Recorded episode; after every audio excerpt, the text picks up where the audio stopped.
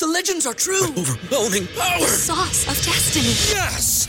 The most legendary sauce has arrived as McDonald's transforms into the anime world of WcDonald's. The greatest flavors unite in all new savory chili McDonald's sauce to make your 10-piece Wick Nuggets, fries, and Sprite ultra powerful. Unlock manga comics with every meal and sit down for a new anime short every week only at WcDonald's. Ba-da-ba-ba-ba, go! At participating McDonald's for a limited time while supplies last. At Parker, our purpose is simple. We want to make the world a better place by working more efficiently, by using more sustainable practices, by developing better technologies. We keep moving forward.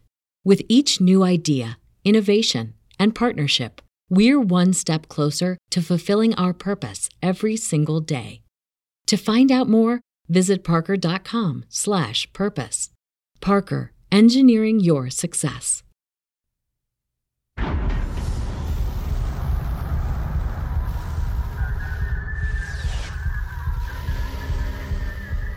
By the middle of the 21st century, organ failure had become a worldwide epidemic. But GeneCo was there to satisfy the demand for organ replacements. Enjoy GeneCo's day and nighttime formula. The problem is, if you miss a payment, GeneCo sends out the repo man. And when he finds you, your time is up.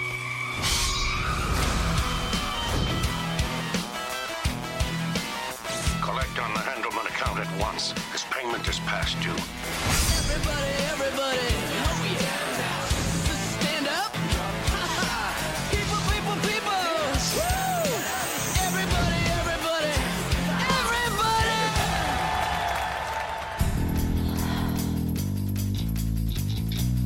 Look what I've become. It's me she must escape.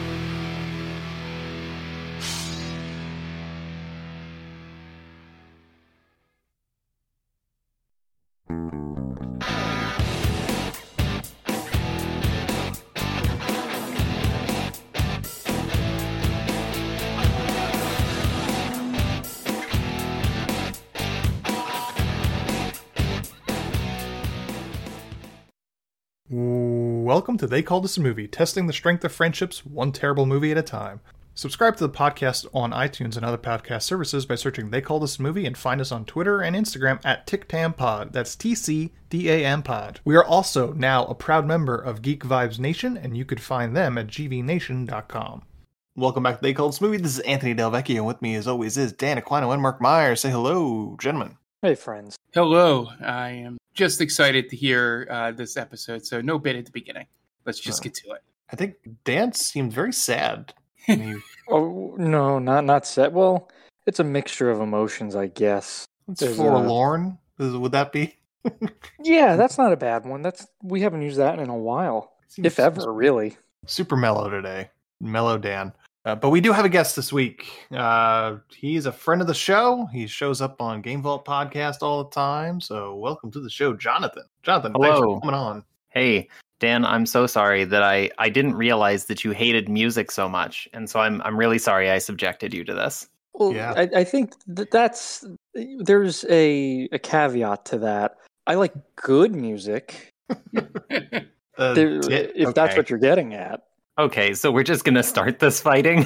Uh, I, I, I, I'm coming out guns blazing, man. Guns. All right. I. I, I was thinking to myself today, kind of prepping myself for the for the podcast, knowing you were going to be on it. I was like, all right, I need to figure out a way to talk about this where Jonathan doesn't come away from the podcast hating me and thinking No. I'm a am a big jerk. So after he, Dan mentioned that um, he didn't really like this movie, um, he used stronger words than that, but uh, he mentioned that, and then the first thing that I thought of is all of the sessions I ran of the Abney Park tabletop role playing game when I was in college and after college. Abney Park is a steampunk band, and they released a tabletop role playing game where you play as time traveling steampunk pirates. Hmm. And I think that's helps give some context as to why I picked this movie and why I have a lot of fondness for it. But that is absolutely not for everybody. I would very I would watch that movie. I would watch that movie, Jonathan. Why didn't we watch that? It's not a movie, just a band, and uh, I guess a role playing game book. Uh, we're getting ahead of ourselves here, though. Costs. Every week we talk about what we've watched this week. So, Jonathan, why don't you start it off? Have you watched anything this week? No, I don't watch TV or movies. However, I want to talk about something that I have not seen. Hell yeah, So- Jonathan. so, um, recently I was listening to people talk about, um, or some listening to something, and people mentioned um, Edge of Tomorrow, which is I've I've seen all the posters and stuff like that for it, and I the slogans "Live, Die, Repeat" and whatever, but I've never seen the movie. The reason I want to talk about this is because they were talking about it, and they mentioned, oh yeah, and um, it's based on a graphic novel, and I thought that's weird. I I have no idea what graphic novel it could be based on. And they said all you need is kill which i have read. I read it last year completely unaware that it had ever been adapted into anything or had any cultural significance whatsoever. It was just the i was looking at a list of comics and it was near the top because it starts with an a. So This- th- it was fine. The the graphic novel is fine. I i generally liked it but i have a question about this Okay. does the movie Edge of Tomorrow have multiple scenes about how important it is to grind your own coffee beans in the morning? That is a detail that I do not remember from the movie, but it's been quite some time since I've seen it. If if you have the answer, you can tweet us at TCTampod on It- Twitter. it- it's not in the movie. Okay. It's not in the movie. That's yeah. that's like a very important plot point and the climax of the whole graphic novel. So I have no idea what this movie is about, despite the fact that I read the book. Gotcha. uh, the most memorable thing I had I remember is a very sweaty Emily Blunt doing push-ups. That scene seems to happen like several times. Yeah, that Yeah. sounds right. Yeah. That's all I remember from that movie. And then Tom Cruise like getting killed several times. That's it. But uh, so you say it's a terrible adaptation because the coffee grounds, as far as we know, as far as we remember, does not play an important role. So F plus, right? Sure. Failed miserably. All right, uh, Dan. What about you? What did you watch this week? Anything? I did, yes. I, I, I watched two movies, and uh, I guess we'll just we'll piggyback off of Jonathan's uh, Edge of Tomorrow with I saw Top Gun uh, Maverick. Okay. Uh, really good. I, I enjoyed it. Um, but then Twitter ruined it because everyone just kept saying it's propaganda. It's propaganda. Okay, but I can still enjoy it. Yeah. How they made it? Yeah, you mean how they made it really easy to know that the uh, fictional bad country was Iran? I think they left it. Uh, they left it anonymous. It, I think it was pretty. They never said who it was, and it was almost like a mixture of Russia and Iran. So I, I, I don't know who it is. They never say who it is. Um, but yeah, I, I think what I really enjoyed about the movie so much is like just the jets. The jets are pretty cool, man. The stuff that they could do with those. What's that? Jets go vroom. Jets go vroom. That that was gonna be my review of it on Twitter. Uh, Jets go vroom. Um, no, like the the stuff they did, like they were the real stars of the movie. Honestly, like th- these things are going Mach eight, and then they just stop on a dime, and they could go up, down, wherever. They do some pretty insane uh, insane stunts. So I, uh, yeah, I, I thought it was better than I I it had any uh, business being really. Um, and then the I had a surprise movie that I I loved. This might be one of my favorite movies of the year. Oh. Um, is Hustle with Adam Sandler. Okay. Uh, have you guys seen this movie? No. No, Dan. But how does it like being officially a Philadelphian for like an? Oh, oh God! No, like they barely really do anything with Philadelphia, so it's I was able to stomach it. Um, well, no, they actually they do a good job of like saying how the people there are very rash, uh, rational, and understanding, and it's the complete opposite that they show. Um, but I, I had a reason uh, to watch this. I, I wasn't going to watch it, but I have a family member in that movie, and I, I was looking out for them. And yeah, even though I'm not a big basketball fan, this this movie had a lot of heart in it, and um, yeah, I, I kept thinking how we've always had the conversation around on this podcast, Mike Myers, Dana Carvey, and how time has just passed those guys by. But Sandler seems to be an anomaly because he'll make bad movie, like objectively bad movies, but then every now and then he'll let you know that he can act, and he's actually pretty good at it. Yeah. And it, it's just it's it's he's confusing. He should be studied. And you can correct me if I'm wrong here, but I think his last, the, I think the main difference uh, between good and bad Adam Sandler is whether he wrote or directed the movie. Well, he doesn't write or direct his movies, but Well, um, you- he you know what- produces- he produces, He yeah. produces them. The uh, the Happy Madison label on the the shitty movies. Um, This was produced by Happy Madison. This movie. well, there you go. This is the Oh, wow. anomaly to end all anomalies. But There like you- people say that he's a good actor in movies like Uncut Gems, which he you know is not a Happy Madison production. Um, and like you know, uh, Punch Drunk Love was his uh, P- Paul Thomas Anderson movie. Some people even say Reign Over Me. I guess some people give pass to him being a good actor in Click. Um, Hmm. They haven't seen the scene in the parking lot, I guess, um, because Well, that is not a good scene. he doesn't make you know what it is he's not making any goofy noises in this movie and that's when it's serious sandler you don't get the goofy voices and he none of his buddies in this movie so you know it's like all right i need to put my working shoes on Gotcha. Uh, I'm, I'm I don't really know much about this movie. I got to look into it and see, you know, who wrote, directed it.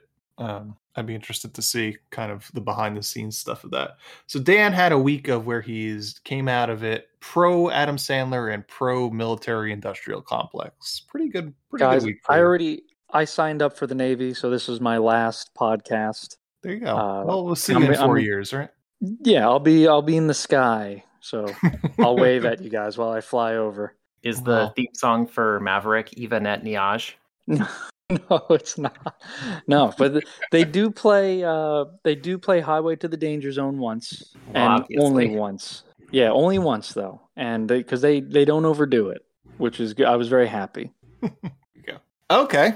Mark, what did you not watch? What did you think about watching this week? I did not watch Top Gun Maverick Okay. um, this week, even though it's very much a movie I probably should have seen by now. Um, but yeah, uh, I do have a funny story that does not involve me um, that I'll share, and then we can move on to your movies. Was Um, it somebody so- else that went to see a movie? Yes. I have a friend who went and saw this one movie. No, this is actually funny. It's not me being uh, doing the bit for this, but my uh, uh, sister um, took her family to see the new Jurassic Park movie. Okay. And my brother-in-law accidentally bought tickets to the Spanish version of it. nice. so I she I don't know if she's too embarrassed to admit to me, but she did not let me know if it was dubbed in Spanish and like subtitled in English or vice versa. Um, but I'm I'm going to assume it's the dubbed part if she's not telling me. Did she come out of the theater speaking full Spanish? No. Oh, No. that would have been a great, Uh, yeah, great ending to that story. Yeah, they went all the way to Wilmington, Delaware, and ended up seeing Jurassic Park in Spanish, in some form of Spanish. Is that the closest theater to them? No, I have no idea why we went, went to Wilmington, Delaware. Okay. Yeah. I feel like I feel like there are multiple mistakes here. Yes. Yeah, we have three theaters that are much closer. Um, yeah. It's not even like it's a they they went to Delaware because it's an independent movie. No, no it- It's it's, the only one and, it- playing this movie. and it's not even like an independent theater; it's a Regal. Um, like I, it, it just made me laugh when she said, "Yeah." So we saw. She was like, "Yeah, I saw Jurassic Park," and and I was like, "Oh, how was it?" She was like, "Well, it was in it was in Espanol," and I was just like, "Oh, Jesus." So, so she did pick up some Spanish. Yeah. Yeah, there you go. There you go. Okay, I take that back. There you go. All right. Is that it? Is that it? That's all I had. Yeah. Yeah, that's all you got. As for me, I only watched one movie this week. I watched because it came out on Prime. I watched No Time to Die, the James Bond film. It's officially on Amazon Prime.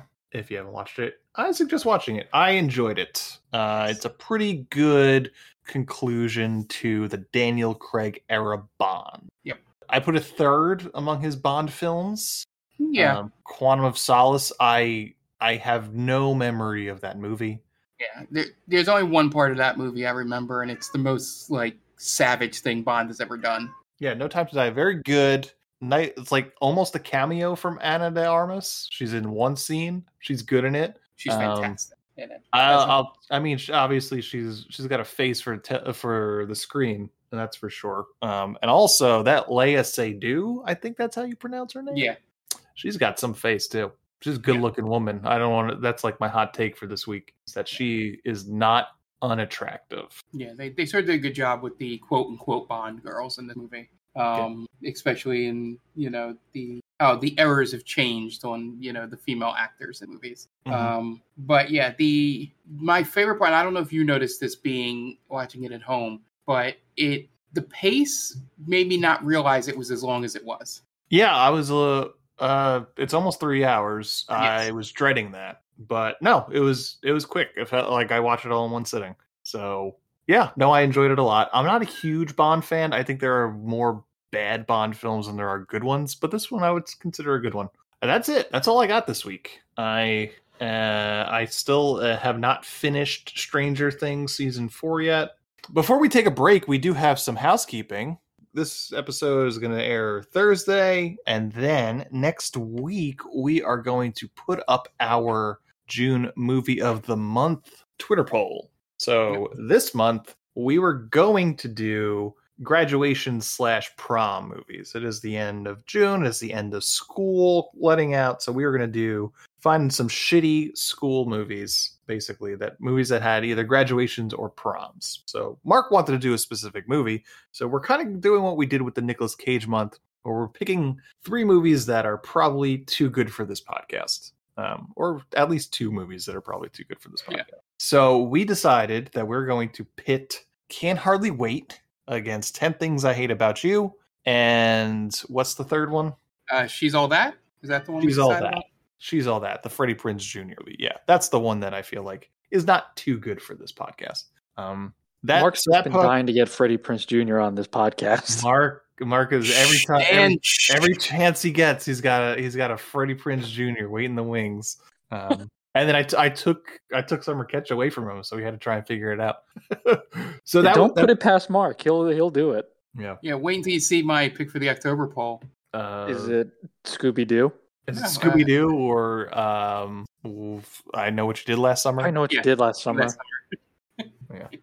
I'm gonna change it up on you. I'm gonna horror movies that do not include Freddie Prinze Jr. is gonna be the, the theme. uh, but that's gonna check out that out next week. We'll have that poll, and then on the 30th of June will be that episode. So check back, and that's it. Before we get into this week's movie, so we're gonna take a quick break, and you guys listen to some ads, and we will be back in a second. And welcome back. Now it's time to get into this week's movie. And this week, Jonathan picked this movie. So, Jonathan, why don't you introduce this week's movie? Yeah. So um, I already gave a little bit of background on me and liking this movie, but um, there's two main reasons I wanted to suggest this to y'all. The first one is that I think that a good movie is one that succeeds at what it's trying to do. Um, it doesn't have to have like quote unquote a good cinematography or writing or whatever. The important thing is that they are it succeeds at the thing that the creators are trying to accomplish. So this movie, like I think there are many reasons that people would not like it. One, it's an opera, which not everybody likes. Two, it's a very large amount of gore. And three, this is also a very, very like this movie is very specific to a specific subculture in a specific time period. So I completely understand it not hitting. However, I think that it's obvious what the creators were trying to do and what they were wanting to make, and that this is exactly that. They obviously wanted to make a goth opera um, with a bunch of like fairly good actors, and like everybody just it feels like every actor is really good at the part that they play, and the um, setting is exactly what they want, everything appears exactly the way they intended it to be, and um, the things that seem goofy or campy or like cheesy are obviously intended to be that way. Um, so it's sort of like a good bad movie, but I don't think that's the best way to describe it. The second thing, or uh, and this ties in with um what uh y'all said last week about Stone Cold that you really like it, even though it's not a quote unquote good movie. Second thing is, I think. Well, I guess. do you have any of you have any thoughts on that? Uh, what you said, or the Yeah. Um, I think it's an interesting idea of saying that as l- if it's some if it's what the creators intended, then that's what makes it a good movie. I think that's an interesting idea. I think it's a little more a little binary for how we usually look at things here. And I don't know necessarily think that we get too into the weeds of like film criticism and stuff like that. We either say, I hate, I did not like this movie, or I did like this movie. Yeah. But I feel like a movie like, uh, could you apply that to say something that 100% is what the creators intended, like say Two Girls One Cup? that is 100% the best version of Two Girls One Cup and the exact idea of what those filmmakers set out to do. I- Does that idea extend to a mo- uh, to a a video, we'll say, or a movie? It's a movie So like that. I guess I should have realized that that's a movie that's firmly in the like TC Tam wheelhouse. However, I have not seen that movie, and I am do not ever plan to see that movie, so I can't speak to it specifically. Okay. real quick my when because jonathan you had mentioned that uh, that idea before and the, the first movie that sprang to my mind that we've covered here is um uh what's the dog the dog the, the magical dog i had it on the tip Oh. of my tongue Uh, the Wizard of Paws. wizard of paws so that movie accomplishes what it sets out to do it it, it turns a child into a, a dog and it's a children's movie and it's it's still awful I I think there needs to be so many. You have to combine these components. I think for something to be, I guess, quote unquote, successful. Uh, but th- that's just my my take on it because that is an interesting idea where you set out to make this movie that's a, a rock opera, and they do. But I think you need a little bit more than just that. I think because that sets the bar too low. I think. Sure. I Yeah, think I, I I think there there are parts where I disagree with your assessment, uh, especially um, I don't think this movie suc- like I, I think in your text you said that the, this movie uh, succeeds at what it does. I think I don't think it succeeds in a few places that I would expect a rock opera to succeed. I don't think the I don't think the songs are particularly well written or performed. Um, I'm not a songwriter, so I can't say why they're, but they're not particularly catchy. Um, That's, so that specifically, a lot. That's one of the things that's specific to it being an opera is that all of the dialogue is sung, and one of the problems with that is that they're not like songs, and so yeah, they're it's very rarely catchy. However, I do think the Zydrate song is catchy. uh, is that uh, is that when he's in the the sh- the alleys with the prostitutes? yeah, Okay, That's a good song. I, I actually did kind of like that song.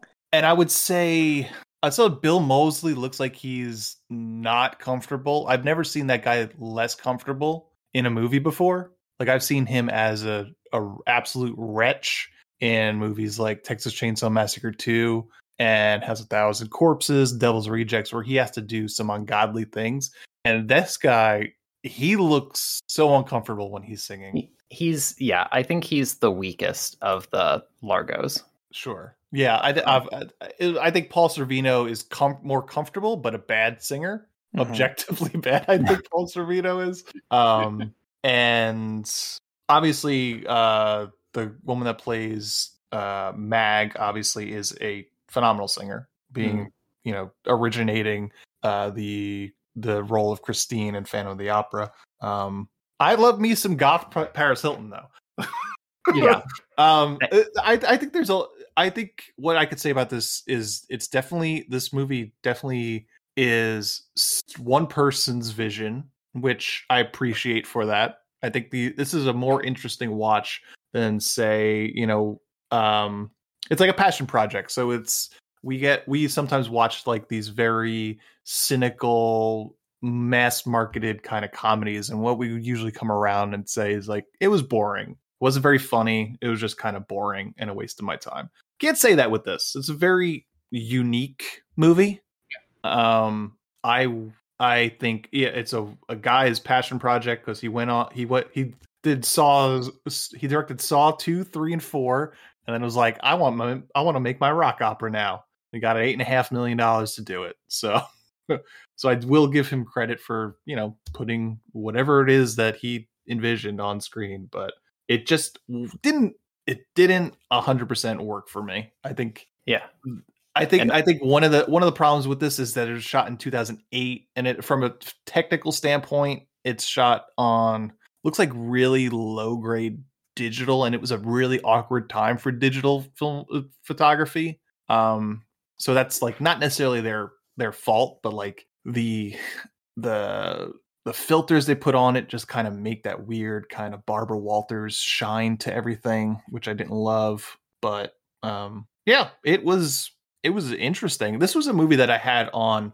my Netflix DVD like list when, when I was still getting DVDs from Netflix for a long time, and it just always kind of wound up getting uh, pushed down the list. So I never actually watched this movie before this. But um, Yeah. Mark, what about you? You haven't really Yeah, yeah. I was, had a chance. First thing before I get into the movie, I find it funny that we've done so many movies here that when Dan said the movie with the magical dog, I legitimately could not think of which movie that we have watched that involved the magical dog. We've got two. Yeah. Wizard of Paws and uh, Love on a Leash, technically. yeah, and both of them could have could have fit the bill for what he was talking. Yeah. Um, and, and secondly, I, I agree for the most part. I, I think I'm somewhere between um, Ant and and Jonathan here. Um, in that uh, I I enjoyed the, the the spectacle of it um, and seeing that they got exactly what they wanted. Um, when especially I think they translate this from it was written as a screen as a stage play um, at first. Um, Yeah, it did so- exist as a stage play for a bit. yeah, yeah. So it, it seems like they got to do what they wanted because a lot of it looked like would be sets um, on a stage, and, and it didn't um, really stand like you know uh, that part was great. Um, I think the part where I'm a little more on uh, Ant's side is is with the the, the music itself. Um, I think while you know uh, the opera part of singing um, all the lines and stuff like that, I think the mistake they made was they put people together whose voices didn't really like fit or like they clashed a lot. I don't know if, I, if I'm saying that correctly. Um, and they tried to do a lot of over like singing over top of each other or harmonizing and stuff, and it just didn't fit. Um, specifically, you know, uh, Shiloh and and Nathan. Um, Yeah, I want to really quick. Yeah. I want to take back the part where I said that all of the cast are good. I think some of the members of ca- the cast are really good, and I think Yeah. we'll talk about that when Yeah. they come up and stuff like that. But not all of them. And yes, I think Anthony Head, um, Nathan is one of the weaker people. Yeah, yeah, and it was just, um, you know, I wish because at times when they did get the right couple people together, which was oddly enough Paris Hilton in the alley scene with the guy she was sing- going back and forth with, um, Yeah. Fit together well. Um, like when they hit on those moments, I was really into it. I'm really enjoying what they were doing. But yeah, the times I got taken out of it was the the clashing, um, and sometimes some people didn't know how to sing talk um, lines and stuff. Um, and yeah, yeah, I felt that you know with with a couple more, maybe just one or two, uh, you know, more people that like got that, the movie may have been better overall. But it gets my one stamp of approval on my side is that I uh, I rarely uh, check my phone while watching it. Um, so I was engaged the entire time, which which is a always a thumbs up for the movies we watch for this podcast. You guys are way too forgiving of this movie. and, and I'll say right before Dan talks, five minutes in, even after hearing his comment, I was like, "This is so not a Dan movie." No, it, this, I don't think this should be an anyone movie, to be honest with you. And based by based off of the uh, the returns, it wasn't. Um, yeah, I oh boy, there's two people who could sing well in this movie. Two people that belong in this type of movie. It's the the grave robber and blind man. Okay. Everyone everyone else go away. Not not not good. I Oh, felt like okay. I felt like Anthony Head was in a different rock opera. There were times when he was singing, I was like, "Yeah, I think he thinks he's in Rent, and I thought he was the guy from Rent for a little bit. Um, and then like, and then to juxtapose that against like Blind Mag singing her her swan song at the end because I think they I think it's back to back that he has a song and then she has a song and it's like this movie is a mess like it's it, it's very all over the place in terms of that aesthetic to it um because I didn't think he was necessarily a bad singer he just wasn't in the right movie And, and one one more thing, um, Anthony, you you touched on the uh, how how the movie was shot, and it had this.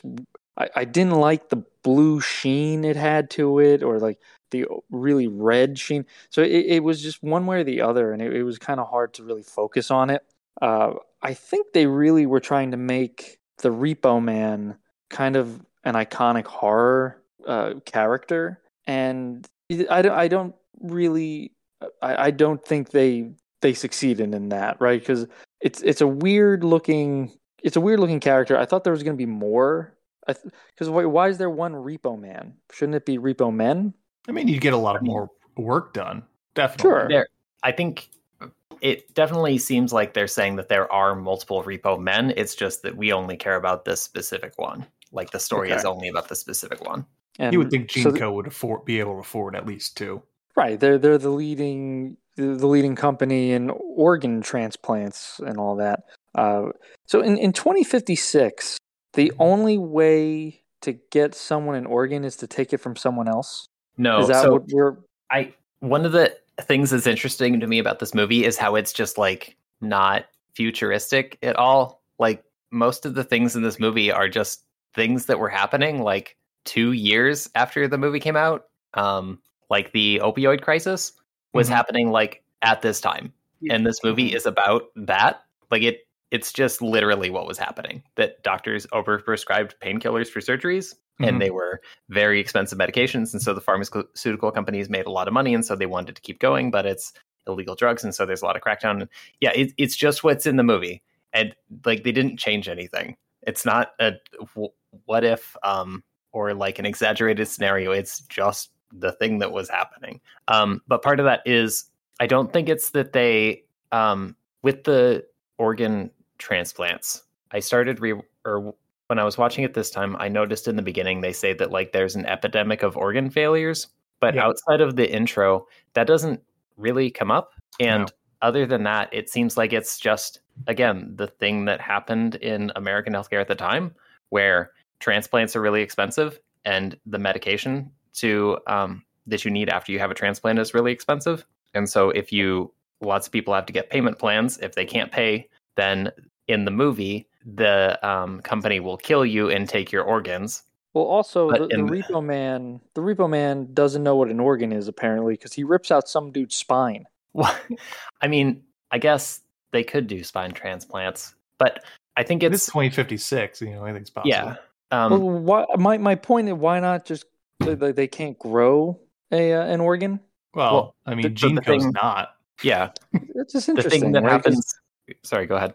I I was gonna say we're doing that now. Like we're growing organs, so you'd think that in 2056 they'd have some sort of. But you're right because it's it's not really futuristic there. It's more steampunk. It's not But- Gene Well, business no. model.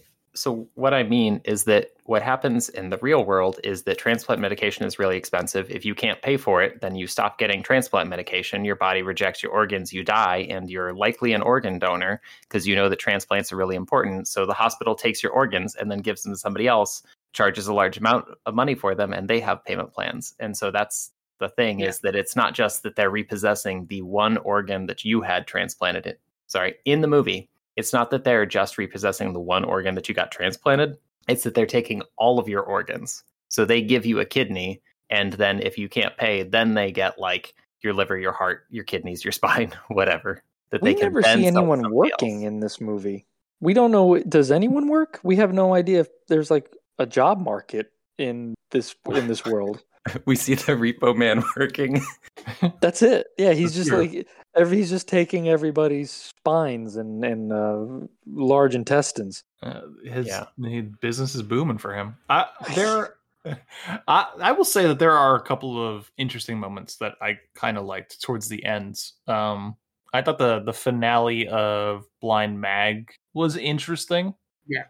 Um, how how she made an exit. I thought that was interesting. Um, and then the the finale, I guess, when you know the Munchausen by proxy kind of comes up at an not necessarily nowhere, um, but when that comes up, yeah, I think it was an interesting last twenty minutes or so. Yeah, I think I think the last act is definitely the best part of the movie. You know what I think would have been to, to me a little bit more interesting, or I think it might have flowed a little better with this movie if you make the Repo Man, um, uh, the guy from Buffy, right? What's his name? Uh, Anthony Head. If you make him the sole main character and you take away the daughter, I, I think the daughter you lift out and you have the Repo Man. Maybe he's trying to get out of the repo business and you follow that journey instead of uh, him and the daughter. Right? 'Cause- well, essentially, I kind of checked out at some points because I I was not feeling this movie. Uh, Paul Sorvino is trying to marry Shiloh, correct? No, no. Okay, so what is he He- getting Shiloh for? He want he wants her to be his heir essentially because he thinks his three um his three children are useless and he wants to leave GeneCo to her. Sort of like he feels like that's the daughter he was supposed to have with marnie more or less because Okay, um nathan stole the- nathan stole marnie from him so he i guess he feels some attachment to shiloh as marnie the last you know remaining part of marnie that's still alive so he takes a liking to her in terms of a father daughter relationship although they could probably could have uh, expanded on that a little bit um and he his plan at the end is is to have him have her take over gene co Okay. Yeah. It, I, I I thought the I, for some reason I thought there was something in the newspaper about him marrying an underage girl, but maybe that was that was just a different headline. Uh, yeah. So I mean, regardless, I think the the Repo Man to me is a better character to follow because maybe like he's just trying to get out of it, or you know, then he goes. He you could have him killing the whole the whole family, the the GeneCo family, the Largo family. That would be. I would like to see him kill Paul Sorvino. I That think would, be, An ex- that would be an extremely different movie. yeah, I, yeah, Uh, and but you could keep the rock opera part. I, I think I think the plot here kind of um, you know uses tropes from operas here, so it's that's probably part of it of why you know because I, I feel like everybody dies at the end of an opera and everything is revealed of you know who's been fooling who and all that kind of stuff. I'm not huge into opera, but I feel like that's a thing. So think- you guys were saying that in an opera, because like Les Mis, they sing everything, right? Mhm. So even when they're talking, they're they're sing talking. But here they kind of go back and forth because sometimes Uh, most of the there's- time they're singing. I think everything is every piece of dialogue is sung in this. Is it? I thought there was a few times where they were kind of there. Well, maybe I mistook it for just yelling. I think I- it's, there I think you're right that there's like a couple very short parts where they just talk, but a lot of the dialogue is just sung. Okay, I know Bill Milton, Bill Moseley yells at people a lot. Yeah, I think Yeah. it is set to a uh, a backing tr- uh, like a an underscore though. Yeah, Yeah, it's it was just really difficult to to follow at times with that. I, I I think the interesting thing I read on this was in the trivia is is the the confidence the filmmaker had with it being a passion project. and understand that this movie is like the middle chapter of a trilogy he wrote. Oh, Um, interesting. okay. Yeah, and he, he was gonna if this made money, they he was gonna release the first as like a prequel as the next movie Mm. um, to explain, I guess, Nathan Marnie, uh, Roddy. That was it, Roddy. Um, Yeah, I mean, Roddy I is Paul Sorvino. yeah. I don't think you need to explain anything, but I understand how you would do that. Yeah. I, I, I was just thinking with Jonathan what you said earlier. You you would be like the best demographic for a lot of these directors who who don't make good movies because to them they'd be like I just need to to kind of accomplish what I set out to to do and they're gonna love it and I, I think that's a really that's So- a it's almost like a sweet way of looking at movies because a lot of people don't look at movies that way. the what I was trying to get at with that thing I said in the beginning is not that like I like every movie where the director does what they were intending to do, but instead it's that a lot of times I'll hear people um, say, "Oh yeah, I really like this movie," even though you know, like it's not like a good movie and stuff. And then they're talking about like a comedy that's funny, and it's like, no, it's a good movie if it's it's supposed to be funny and it is funny then like that's that's good that's what makes it good it doesn't need to be a like high budget drama with spectacular effects Mhm. um that's all i that's the main thing i was trying to get with at with that I, I actually I had that conversation a couple weeks ago. Some someone I know mentioned uh, Half Baked. I'm like, oh, that's a, that's a great movie. I'm like, I don't think it's a very good movie. I mean, it's kind of funny. It's funny. I wouldn't necessarily necessarily say it's a good movie, but so maybe that's where they were coming from. Where like, oh no, it's it's supposed to be funny. It's a comedy. Doesn't have to be you know Oscar worthy, and just you kind of go from there. Yeah. Yeah. Yeah, I, I also find it funny that um, of a group of four people in a family singing in a movie, Paris Hilton may be the best singer. yeah i i guess we can talk mention this really briefly so in this movie paris hilton plays a spoiled rich heiress who's very superficial and she does a really good job in that role um Yeah, I the role was she tr- was born to play. I was trying to look up if Paris Hilton herself had had any um, plastic surgery, and there were a number of articles from last year. Apparently, she gave an interview where she swore that she had absolutely never had any form of plastic surgery. And I, so I don't think I really knew anything about her at the time. But um, the stuff I was reading said that like she started becoming famous for being famous um, when she was 19 and that's really fucked up that you're 19 years old and people are talking about how um, self-obsessed you are and stuff like that Yeah. and expecting you to be a major like celebrity celebrity despite you not necessarily wanting that and not having like done anything to try to Yeah. do that yeah I, you know, I would be lying if I say I wasn't one of those people in the early 2000s who were like, oh, she's just, you know, for Paris Hilton, she's just uh, famous because of the name and all that. But yeah, I, I think that's a, it's a good indication of how some people grow over time, right? Because now I don't really. I saw her on in Repo, the Genetic Opera. I was like, oh yeah, I remember Paris Hilton trying to get into acting. That's that's cool, and she wasn't terrible in this. I I don't think she was a very good singer, but she wasn't the worst. I yes, I agree that she's not that she's not a great singer, but she's not bad and her character is supposed to be somebody who wants to be a great singer even though she's like very much not. So I Sure. yeah, I thought that she really it was a good casting choice that she is not a great singer. So my question to you guys is: Now we're we're talking about singers. Who's the worst singer in this group? Who would I thought it you guys Paul say? Sorvino.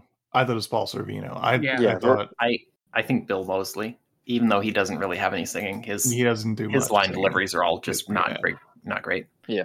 I okay, so Paul, um, Bill Moseley plays Luigi, and his thing is that he's angry. And I was watching him, and I was like, "Man, how is it that you couldn't find somebody to pull to pull off being an angry man? You can't Yeah. find somebody better to be an angry man, really, in a movie." He just needs to be. He just needs to yell, and this guy is not good at that. Yeah, not in this not in this setting, I would say, because he is he's frightening in in the the Rob Zombie movies that he's in. And he does that well. He's not he's not over the top. He's not loud. He's not loud like bombastic about it. But he is a scary character, I would say. But in here, he like I said, he's uncomfortable. He's uh, a fish out of water, really, when he's not supposed to be. And I think it really just comes down to he was like he's like friends with the director, so he kind of like did him a favor, even despite the fact that he's kind of shoehorned into this. Um, I think it's bullshit that he doesn't have a uh, Italian accent. but Speaking of Pavi that, does, right? yeah. Speaking of that, I was going to say Pavi is fantastic. He's definitely got a cool look to him. Yeah, Was he the guy with the the the face? faces, atta- yes. He looks like the Joker, pretty much, right? Right. Uh, the new 52 Joker. Yeah, yeah. He's he's skin At Parker, our purpose is simple. We want to make the world a better place by working more efficiently, by using more sustainable practices, by developing better technologies. We keep moving forward. With each new idea, innovation, and partnership, we're one step closer to fulfilling our purpose every single day. To find out more, visit parker.com slash purpose. Parker, engineering your success. If you're a woman over 40 dealing with hot flashes, insomnia, brain fog, moodiness, or weight gain, you don't have to accept it as just another part of aging. The experts at MIDI Health know all these symptoms can be connected to the hormonal changes of menopause. And MIDI can help with safe, effective, FDA approved solutions covered by insurance. 91% of MIDI patients get relief from symptoms within just two months. Book your virtual visit today at joinmidi.com. his face off and then for some reason staples it back on. Uh, Yes. You know that Joker. Yeah. he he just really pulls off being extremely creepy. Yeah, he Yeah, that was an this. interesting look. Yeah, I kind of wish this was just a vehicle for like a My Chemical Romance mm, rock opera. It would have it would have fit perfectly because they were big in the in the early 2000s. Yeah, I think that would be the bigger budget version of this movie. sure. Yeah, or like Brandon Wow. Urie as the Gravedigger. So it's a Panic at the Disco. Yes. Because the be opera feels like the the the opera feels like a Panic at the Disco music video. They should have collaborated. It should have been almost Ah. like like some vignettes essentially. Yeah, I'd watch that version, but I also Yeah. watch this one. So Danger Days is probably that, right? I haven't. Did they make a movie of that, or is it know. just the album? yeah, I'm anyway, sure. yeah. I'm I'm reaching my limit of my Panic at the Disco knowledge. Oh, I that's My Chemical Romance. Oh, okay. Then I've reached my limit of my chemical romance. Uh, but Repo the Genetic Opera from 2008 is directed by Darren Lynn Bousman, director of Saw 2, 3, and 4, and Spiral 2, as well as a few other horror movies. It stars Paul Sorvino, Anthony Head, Alexa Penavega, Sarah Brightman, Paris Hilton, Bill Moseley, Kevin Ogilvie, Terrence Zed- and Sarah Power. IMDb score of 6.4 and a Rotten Tomato score of 40%. Budget $8.5 million. Box office $188,000 worldwide. Um, yeah, I don't think anybody expected this movie was going to make money except for maybe Darren Lynn Bousman if he had plans for, for a trilogy. Now, did, was this movie what you guys thought it was going to be when like, before watching it? Because I thought I didn't. I, first of all, I I didn't know it was an like a full on opera. I just thought it was a catchy name. Like, oh, that's that name really pops out at you, the Genetic Opera. I I kind of thought it was just going to be your typical slasher movie. Mm, I feel like they never lie to you when they say when they call something an opera. That's a good point, right? Yeah, There's I've no, never there's no been reason to fooled. put that I've in never- there.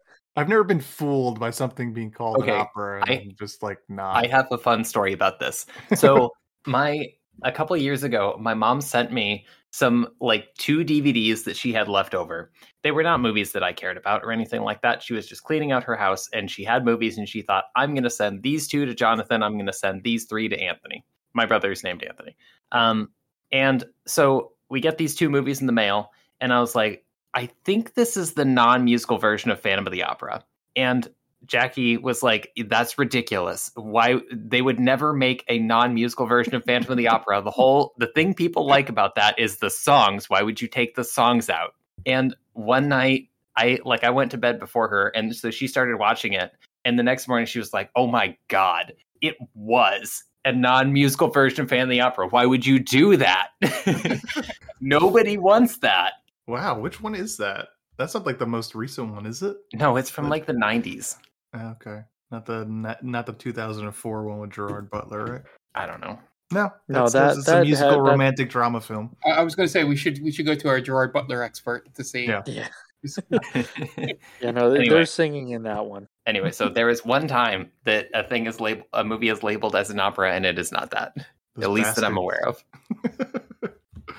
All right, you guys want to get into plot? Let's do it. Yeah, Yes, why Dan. not? The Do we, have, answer's we yes, don't have Dan. to. Yes. We don't have to sing it, do we? Oh, that would have No. been a good idea for an episode. But Jen wanted haven't- me to sing my review. Jen's got a lot of great ideas for a person that does not want to show up on this podcast. She has anything that I say that is even remotely funny is basically from Jen's mouth. It's it's all Jen, and and yeah, she she wants none of the fame. She's my ghostwriter. Uh, Dan, what do you got for us this week? Gonna give a quick shout out to our friends Tia and Brittany and their podcast, The Top 10 with Tia. go follow them on Twitter at TC underscore start and at itty bitty Brit. You could also find their podcast at geekvibesnation.com. Okay, great. And we're going to take a quick break, and you guys will listen to some ads from friends of the podcast, and we'll be right back. Hey everyone, this is Steve. And this is Adam. And we're part of the Hop Nation USA podcast, Pittsburgh's number three craft beer podcast. Join us every Friday for new beer reviews. We'll talk about the news, history, and homebrewing. Plus, we'll sit down with the best brewers and industry personalities that'll have us. So, whether you're a casual drinker, a hazy boy hophead, or even if you're a whale hunting cellar hoarder, just search Hop Nation USA on Apple, Spotify, or your favorite podcatcher and join the nation.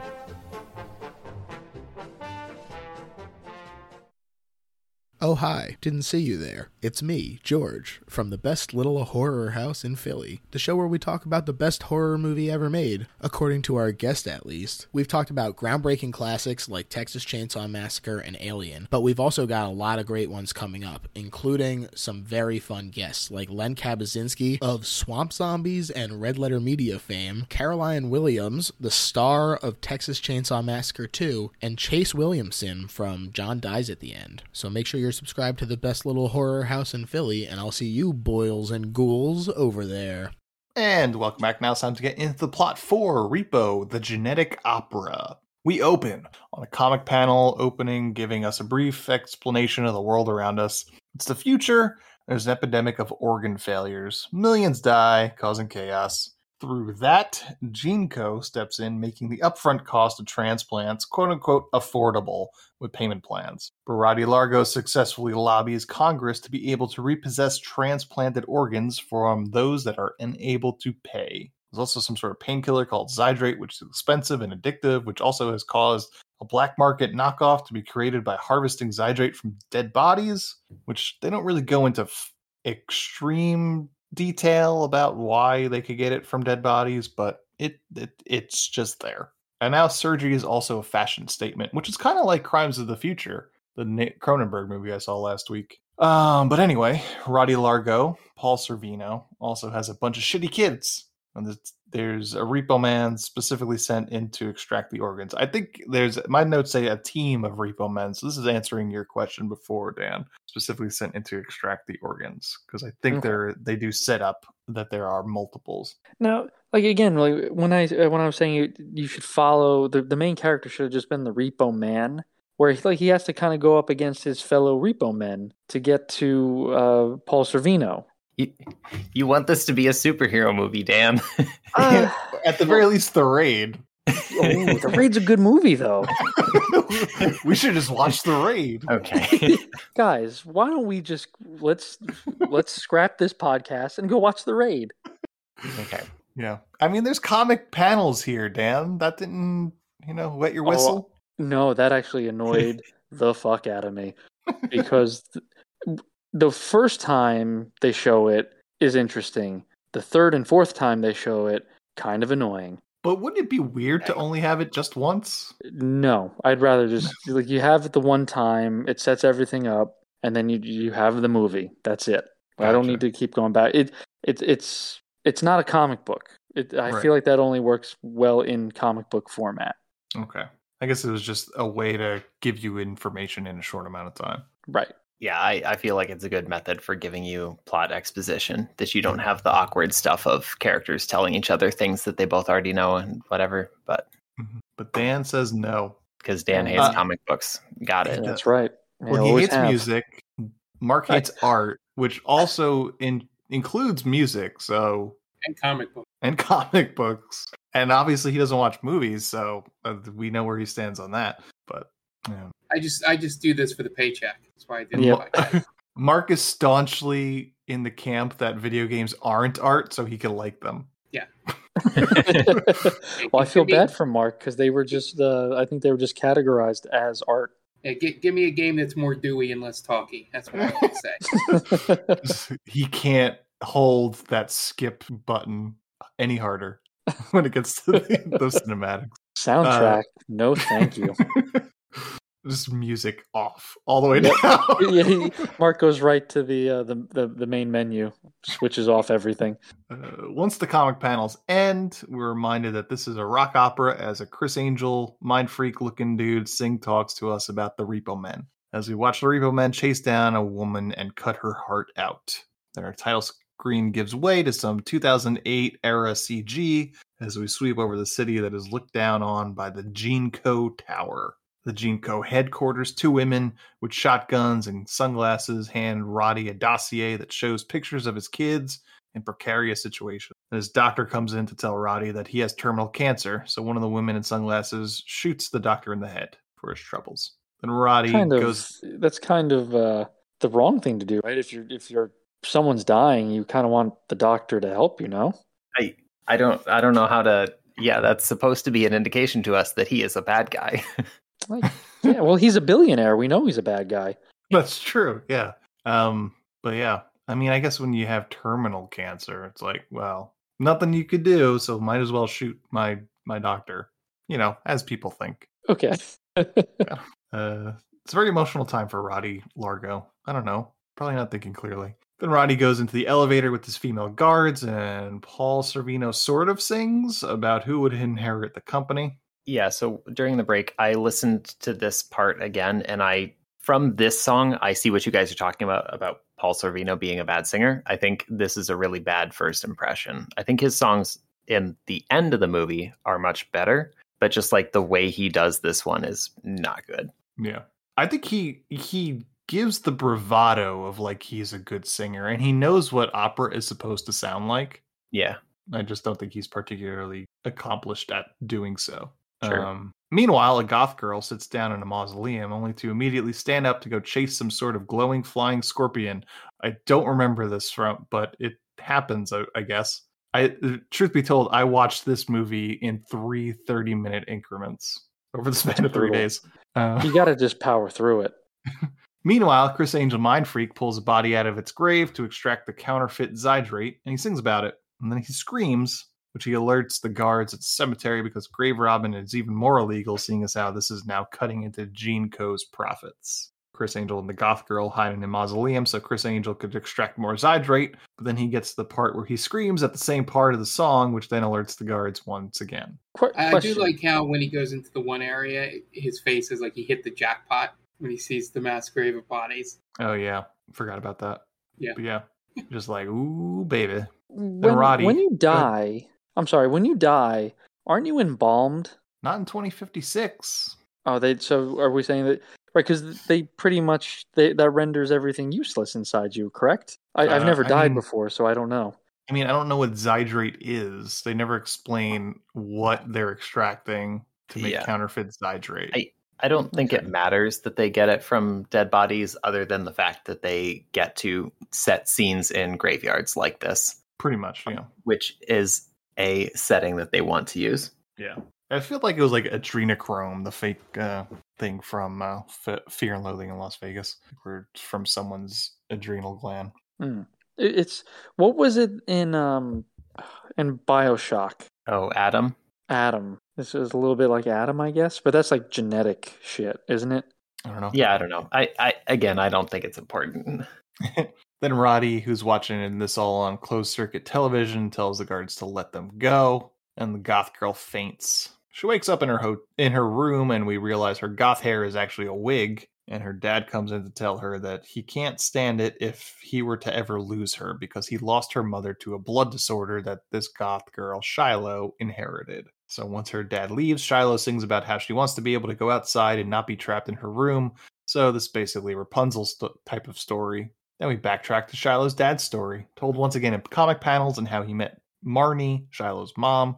When she was pregnant, Marnie got sick, and Nathan thought he had invented a cure for her, but he literally invented the exact opposite and winds up killing her with his supposed cure. Yeah, I think the the one thing they do as this movie goes along, and maybe I appreciate it, and it's not accurate, but I like how they slowly, like in terms of the story wise, peeled back layers of the story um, on there. Like when they did each person's like little comic panel, it was basically around the same situation, but each time you got one, you got like a little bit more of what was Sure. going on in there. and I thought that was an, an interesting way. Again, it's a lot better than people, you know, as Jonathan said, talking to each other about things they actually already know. Um, I thought it was a nice, interesting way to do that.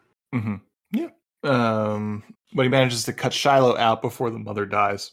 So then Nathan sings about how much he misses Marnie, and now Shiloh is the only thing that he has in the world, and he can't let her leave. He then moves his fireplace to reveal a hidden laboratory. I'm going to call it laboratory, where he does experiments. Uh, we assume, and he announces himself as a, as Repo, a legal assassin. Back at Gene Co, the Largo kids get their introduction song. It's like Succession, but with Bill Moseley, one half of Skinny Puppy, and Paris Hilton. Moseley is Luigi, who's the oldest and sort of the id of the group. Song just deals with he just sees holes and wants to fuck them. Uh, as I mentioned, I've seen Bill Moseley by, be heinous characters in Texas Chainsaw Massacre 2, Devil's Rejects, Houses of a Thousand Corpses, and I've never seen him more uncomfortable than he looks when he's singing in this movie. Yeah, he, I think he he puts a, a dead person's face on another person in Devil's Rejects, and somehow he he comes off as more insane in this. Yeah, yeah. Paris Hilton is Amber Sweet, and 100% would do this version of Paris Hilton without remorse. That's in my notes. All right. wait, wait. You, Okay. Are you saying Thank you you would? asked me. I, I just I just want to make sure I heard that correctly. Anthony, you said you would do this version of Paris Hilton without remorse. yes, I did. That's an interesting thing. I don't think you've ever written anything like that in our, in your notes. That's why I'm very surprised to read it. Were so Uh. did you were you like lucid when you did this? Um, you know, it was probably Sunday, so I probably had a few few drinks. Oh man, the real Anthony's coming out. I know. Kevin Ogilvie plays Pavi, the brother that has decided wearing someone's face is a fashion statement. And Amber has about 10 seconds of screen time in which she punches Luigi in the dick, then leaves, leaving Luigi and Pavi to sing about how their dad is going to leave the company to them. So it's exactly like Succession. We're back with Amber, who's watching TV when she gets a call on her smartwatch from Roddy telling her to meet him at her mother's tomb. And then we get more comic panels as we learn Roddy's story. He was in love with Marnie before she met Nathan, and he was always jealous. So when she got sick and Nathan was trying to find a cure, he paid someone to put poison in his mixture and wound up killing Marnie on purpose.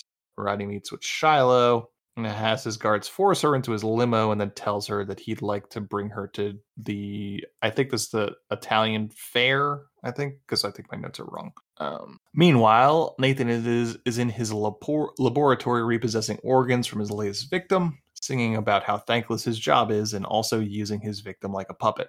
We then go to Sanitarium Square, where they're having an Italian res- re- Renaissance festival, and we meet up with the Largo kids again, where Pavi is, is getting a new face put on. Luigi stabs a guy over bad espresso, and Amber argues with Blind Mag, the diva of the genetic opera, about who would replace her in the opera when Mag decides to leave. Amber wants it to be her, and Blind Mag is the voice of GeneCo played by Sarah Brightman, opera singer, the original Catherine in Broadway's Phantom of the Opera, and the ex wife of Andrew Lloyd Webber. Roddy shows up with Shiloh and tells all his kids to scram, and then introduces Shiloh to Blind Mag, another comic strip as we learn Blind Mag's story. 17 years ago, she was best friends with Marnie, back when Marnie was dating Roddy. Mag was blind, and Roddy worked it out to give Mag the ability to see, but in return, she'd basically be the indentured servant of GeneCo. We cut back to the fair as Roddy and Mag cut the ribbon on the opera, and Shiloh gets pushed into some sort of surgery tent. Meanwhile, Nathan goes out to repossess another organ from someone with a past due account, and he and Shiloh get messages on their smartwatches that tell them it's time for Shiloh to take her medicine. So they both sing about how whether or not Nathan needs to come home, with Shiloh telling him he's she's fine. They both hang up, and then Criss Angel Mind Freak comes into the tent that Shiloh is in and ushers her out, telling her to come with him. Meanwhile, Roddy gets interviewed by someone and asks him their secrets, so Roddy introduces his daughter Amber to talk about Zydrate, and she winds up being a no show. So then we get another comic strip. Interstitial gives us some more information regarding Amber and a possible addiction to surgeries or street Zydrate. Uh, Criss Angel Mind Freak takes Shiloh to the streets and they run into a bunch of prostitutes that are also addicted to street Zydrate. Criss Angel sings about how those that are into the surgeries use Zydrate to numb the pain. And then Amber Sweet shows up to get her fix of Zydrate ahead of her next surgery. Criss Angel then tells us about the fine print of Blind Mag's contract that if she was to leave GeneCo., Roddy could repossess her eyes. There's Shiloh. one thing I, I, I, I'm sorry. There's one thing about this movie. They don't really show a whole lot of the, uh, like genetic modifications. I, I think they, they, like Blind Mag has those eyes that can kind of do the, uh, the hologram. Mhm. Um, and the, the the one son ha- is doing the whole Joker face thing. But d- is there any other like big ones? I think like someone wears like a gas mask, but I don't know if that's a modification really. No, I- think- I don't think you're remember seeing of- anything Was that. Shiloh? Wasn't Shiloh wearing the gas mask because she was she has the blood disorder, quote unquote? Yeah, yeah. So there's not a whole lot, right? I, I agree that there's no like transhumanism stuff in this really. It seems like all of the organs think? people are get are are all of the organs people get are like normal organs to replace ones that are failing, or it's just normal cosmetic surgery stuff. Yeah. Yeah, I I would have liked to have seen some more liberties taken. Maybe uh, I I don't know what like what would have been interesting in this time period. I don't know, like maybe like an arm or half the face is something different. Hey, just take some liberties with it, have some fun with it. Well, that's more like the um Cronenberg movie you were talking about, right? Ian? Yeah. Yeah. Definitely. Where they get like uh just like cut up their own faces for some reason and just comes a fashion statement and then the people are giving themselves organs that can digest plastic. Because that's that was that movie. I feel like I like this movie more. um but yeah, I feel like the, Yeah, the whole hologram eye thing was kind of like out of place because they don't really do it again. They probably could have lifted it right out of this movie and this movie would be exactly the same. Yeah, they I- only they use it what once or twice, right? They show it off. I Yeah. feel like it's yeah, it's just when she she goes to Shiloh's house, right? Yeah, yeah. I, I- maybe again, maybe it was a budgetary thing. Like we can't really show too much. Like Jonathan was saying, it's really just stuff that it's in your, it's inside you. They don't really, Mhm. they don't really show you much. Yeah, I mean, it feels at first I thought it seems like a stylistic choice that just that they don't want to do. Um, they want it to be about like people are dying because of normal organ transplants, not being able to afford them, instead of like getting wild enhancements. Um, Mhm. But if that's the Now- case, then it is weird that like Blind Mag has like special super eyes and whatever. Well, now think think of it this way, Jonathan. How much cooler would it have been if Blind Mag's eyes shot laser beams out of them? Boom. Yeah, I I get that you wish this was a completely different movie, Dan. Dan wait. wa- now wants us to be X Men. He- he had already uh, said he wanted it to be a superhero movie, but without comic book panels. Yes. now, now I'm not saying that you can't you can't say that I'm trying to make this a comic book movie. I'm just saying laser beams from the eyes could be cool. Comic book panels don't make it dark and gritty, and that's what that's what's in with comic book these days. That's, That's what that's Dan. very That's what true. Dan likes anyway.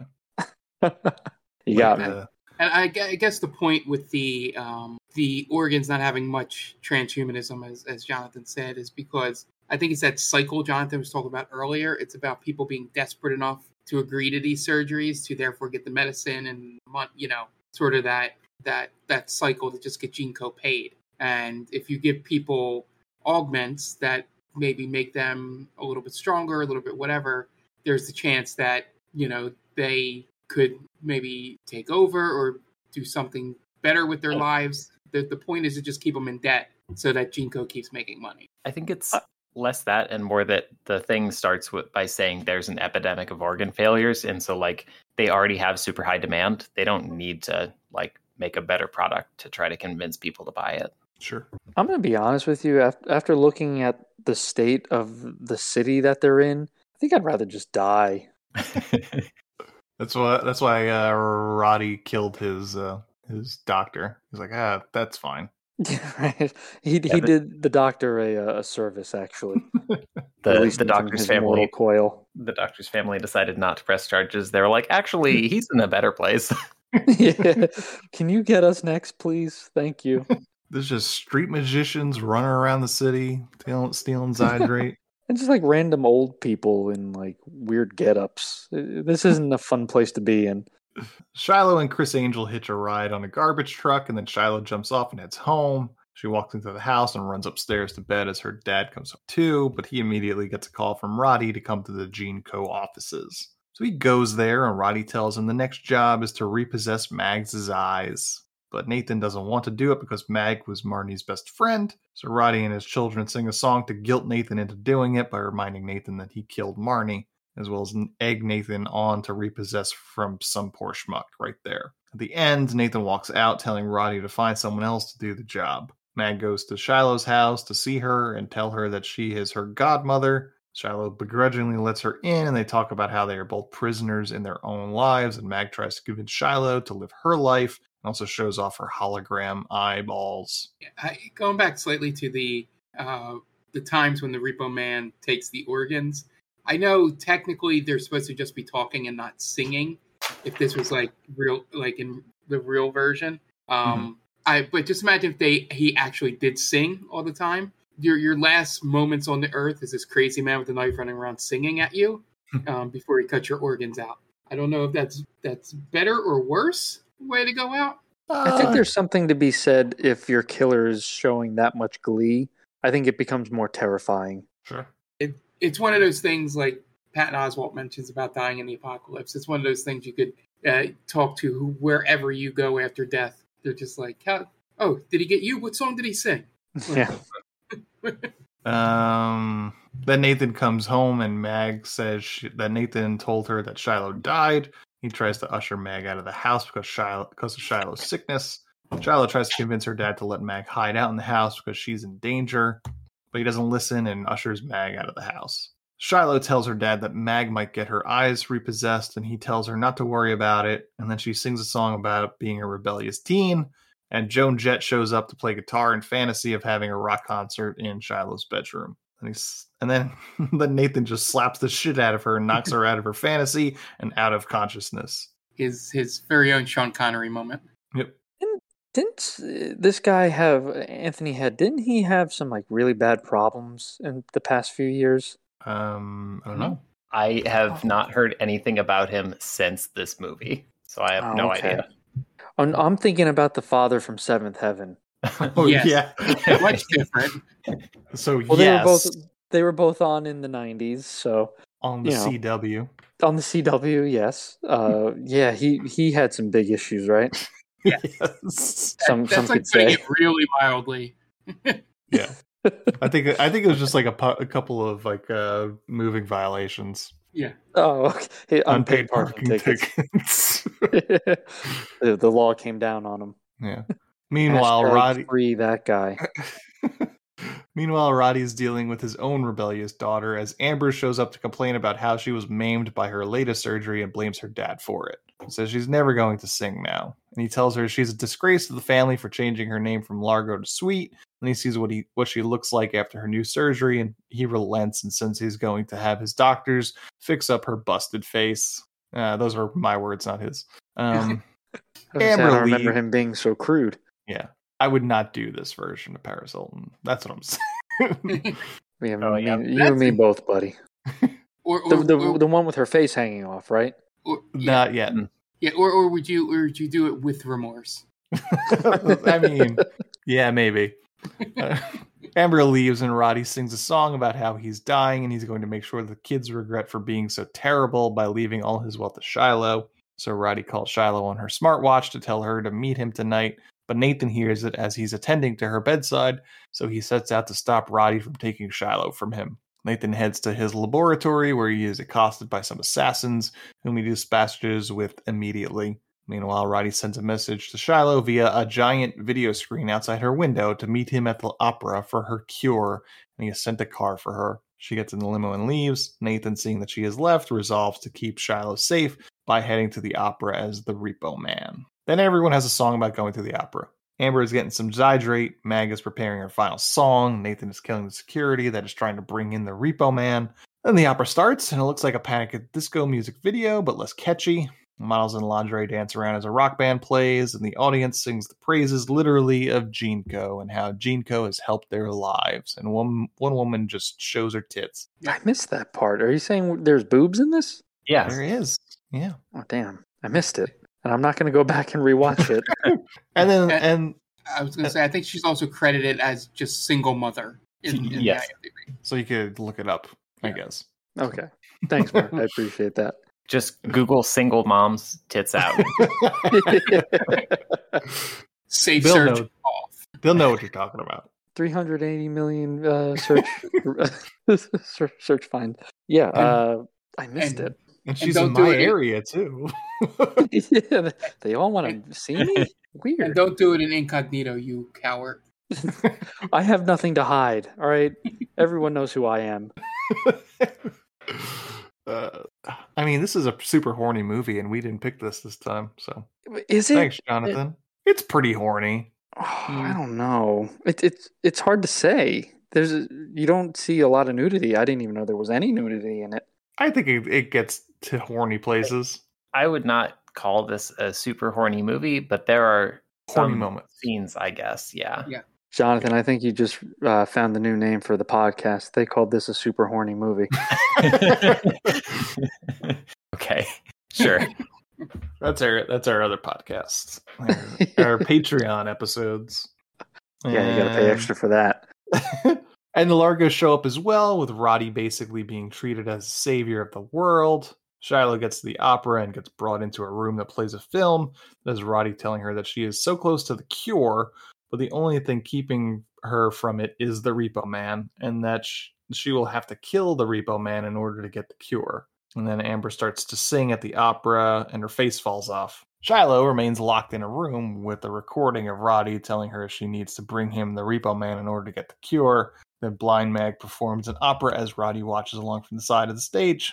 And she ends it by singing that they could take her eyes because she'd rather be blind than continue to be an indentured servant. So she cuts her own eyes out while suspended above the stage. And Roddy cuts the rope, keeping her suspended, and she falls onto and is impaled by a wrought iron fence. And she Yeah, did. This is super gory. Yeah. I did not remember it being that graphic. Yeah, it's kind of cool. I liked it. Yeah. Uh, the curtain falls on the performance, and Roddy tries to assure the audience that more is coming for the show. And Nathan, as Repo Man, winds up in the room with Shiloh, who hits him in the head with a shovel. He takes his helmet off, and she realizes that he is the Repo Man. Now, so now she has lost all trust in her father. So she tells him he is dead to her, and that Roddy has replaced him in her eyes. So she storms off, and he resolves that if her dad is dead, then he will continue his life as the Repo Man. So he follows after her towards the stage and he kills some security guards before Luigi slashes him in the leg and he falls, bleeding all over the stage. Roddy has the curtains pulled open so the crowd can watch the rest of the confrontation. Roddy tells Shiloh that Nathan killed her mother and then drops the bomb that she's not really sick. Nathan has been poisoning her medicine to keep her sick. Then Roddy tells her that all she has to do is kill her father and she will become the heir of GeneCo. So Luigi and Pavi freak out about hearing this and they rush the stage to confront their father and he basically calls them worthless. So Th- this Roddy have been the point where, with all of Luigi's anger issues, I thought as soon as he found out that he hadn't signed that letter yet, that he would have just killed his father. That's what I thought too. I was thinking like, man, this is probably not the best time to tell these guys that they're you're planning to not let them be the heirs. I think it was bad. Yeah, I mean that would be very, you know, this is if most a lot of operas have patricide in there. You know, that would be it would fit right in. Well, that that kind of reminds me of Game of Thrones, right? The Boltons, right? Doesn't uh, the the the head of the House Bolton tell Ramsay like, yeah, you're this newborn. He's taking over the family. Your son's a psycho. Why would you tell him that? Mm-hmm. You know he's going to kill you. You just sealed your fate. Roose, is that his name? Yes. Roose Bolton. Yeah, Roose Bolton. Yep. Thank you. And I won't say 100% that I saw the twist coming, but as it got more and more desperate about him, her taking her medicine, and then all you know all that stuff, and trapping her in the house, I was like, what if he's like just you know lying to her? I didn't think he was like actually poisoning her, but you know Mhm. just doing like a gaslighting sort of you know uh, like uh, brainwash situation sort of thing. Um, right, you know, like that- Rapunzel. yeah. or like Yeah. Tangled, right? yeah, Yeah. yeah. Now, Mother like- Gothel. Now, like, how cool would it have been if the? Hold, on, is- hold on. I I love. So you've said that twice before. This movie, there in this podcast, and the last two times it's been. How cool would it be if this movie was closer to an action movie? So I'm curious. This is different. This is different. Uh, all right. So, how cool would it have been if the uh, the, uh, the father, the Repo Man, is feeding the, the uh, Shiloh these uh, pills because without the pills, she is a very strong psychic. Boom. There you go. Hey, Dan. I think we I think we can just cut out the sigh from Jonathan. Well, listen, I'm. Excuse me for trying to make this movie better. Okay. You see, ju- I, there's no way for me to come away from this podcast without Jonathan hating. It was just, it no, was it's just basically. I that's so different. I don't think you could compare the two movies. what you're describing. Well, listen, I think you do that. Listen, keep the singing. I'm all for the singing. Just throw some laser beams in there, some psychics. Okay. I think you got yourself a movie there. Uh, so Roddy gives Shiloh a gun to shoot Nathan, but she doesn't want to shoot her dad. Then the lights go out. Roddy grabs the gun out of Shiloh's hands and shoots Nathan. Roddy then tells all his children off one last time before he collapses and dies. Shiloh conf- comforts Nathan in his final moments, both of them telling each other that they love them, and then he dies. then Shiloh sings a song about finally being free and leaves the opera. Then Criss Angel, Mind Freak, does a reprise of one of his songs. And then we have a mid credit sequence of the Largo children taking over GeneCo, with Amber selling off her face as a publicity stunt only to be purchased by her brother Pavi. And that's the end of Repo the Genetic Opera. It's uh, certainly interesting. I'll say that. Yeah, I, I, I do give it credit for that. It's it is very unique. Yeah. It definitely feels like one person's dri- vision. So, Yeah. Yeah, I think Um, there's something to be said to that. Yeah, I feel like this is a really good time capsule of like whatever subculture this is, like goth scene stuff, I guess. Um of that of this time. Like I feel like Yeah. a few years after this, that culture is very different and a few years before this it's also like very different. yeah, I mean, this was the Bush administration, man. People were feeling things. I don't know. well, we've discussed on this podcast that the 2000s were just uh, like filled with dreck. A There was hellscape. music. It was a hellscape for music and movies. Yeah. I don't know Yeah, if this I- is, yeah. I don't know if this is the, you- if the the reason why uh this movie is the way it is is because it's you know the hellscape of the 2000s but i get what you're saying jonathan about like subcultures went in different directions and they usually do it pretty quickly Like if, this movie, and you brought up an interesting point. If this movie were made earlier, who would you like? Which band or which musician would you like to have kind of seen Helmet with the at least musically? Well, i guess it depends on when we're talking Like, like if we're saying 80s, now 80s the cure yeah, The Cure. Interesting. Yeah. robert smith yeah Yeah, this seems somewhat similar to The Crow. yeah i feel like if Yeah. people yeah i people that would consider this like one of their favorite movies would be like big cure fans Interesting. who would you pick Ooh, from the 80s um and we're we're saying we kind of we want to kind of keep it in the the same genre right I would. I mean, yeah, I would say so. I, I don't know i didn't have an answer for that i was hoping you guys would just really I have an answer. go ahead Yeah, go ahead. It you guys mentioned Queensryche um before the Oh. podcast and uh, this does kind of remind me of Operation Mindcrime. Okay, I'll not take your word for it. There or, or do you Operation Mindcrime is one of Queensryche albums that is about um, that is a rock opera, and it's about a guy who's like uh, drug addicts and um, being disillusioned with society and stuff like that. There you go. Well, what Okay. about like, like super heavy, like a Megadeth kind of thing, or Pantera? or is that just I've- that's too heavy? I was going to make a Metallica joke, Dan, and then you just went sort of the same direction. Yeah, I, I mean, how the Cure though? That's an interesting one. I would never have thought of the Cure. Yeah, I, the only other closer one for me, and maybe I'm thinking slightly off, would would have been maybe a Judas Priest or something. But yeah, but The Cure is too perfect. Yeah, he always do Marilyn Manson. He'd be a good gravedigger. Yeah, There was oh, there was one song that did kind of sound like a Marilyn Manson song. I forget which one it was though. I didn't, I didn't really care for it, It- but it- it, there, there was had the same kind of feel to it. for some reason there was one song, or maybe it was spread out. Maybe they did the same rhythm multiple times, but in my head, I just kept singing uh, uh, "Jizz in My Pants." What? That I- eh, eh, eh, eh, you know that part. Like there's when they're trying to sing talk. Is it because you a saw song? Goth Paris Hilton? I don't know. That's a lonely Did that actually happen to you, Mark? Did I've- you no. did that happen? I have no Was idea what you're thinking of. No, the, I, I the know, I know, what, Island I know what I know what you're talking about, Mark. I know was- what song you mean, but I don't know how that what part of this movie you think I, sounds. I don't like know. I don't know. I I don't know. I I wish I could pinpoint it, but at times I started singing that in my head along with the dialogue.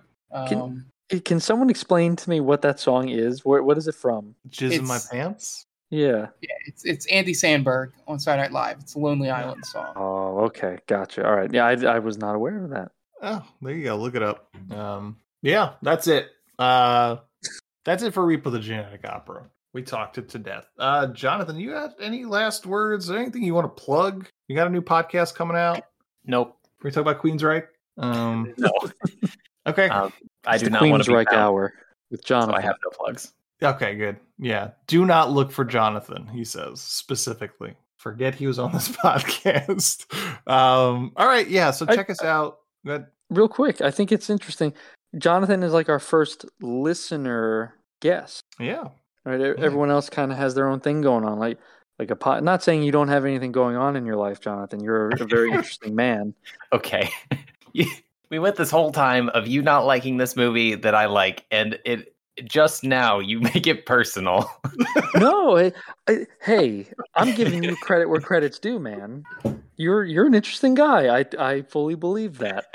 Okay. But see, when because we've uh, been on the Game Vault pod, and that's that's like your territory. Like that, those are your stomping grounds. Now you're in our territory. You're in the movie territory. Okay. you kind of have to And so bobbing you and feel weaving. Uh, yeah, you can't come in on this, dude. Okay. This is why Dan's gonna attack like a cornered uh, cat. That's right. Yeah. I'm, I'm, listen, I can't be held responsible for my actions.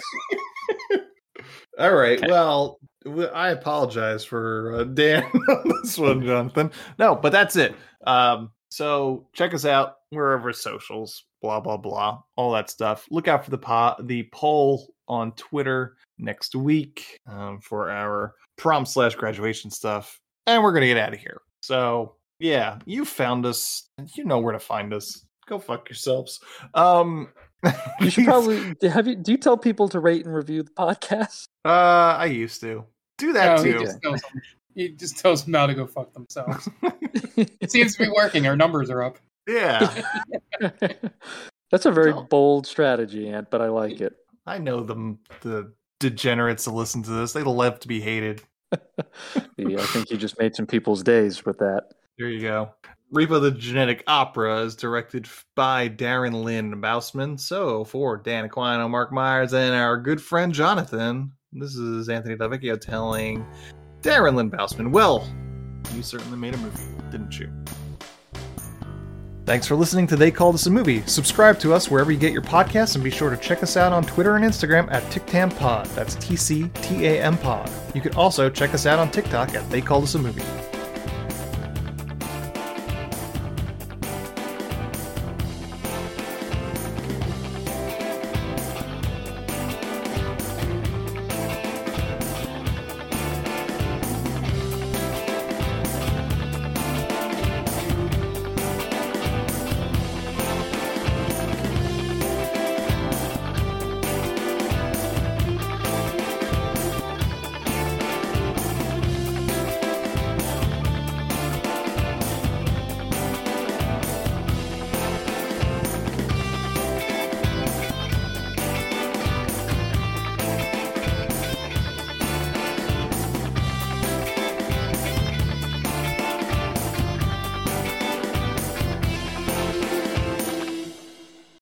Parker, our purpose is simple. We want to make the world a better place by working more efficiently, by using more sustainable practices, by developing better technologies.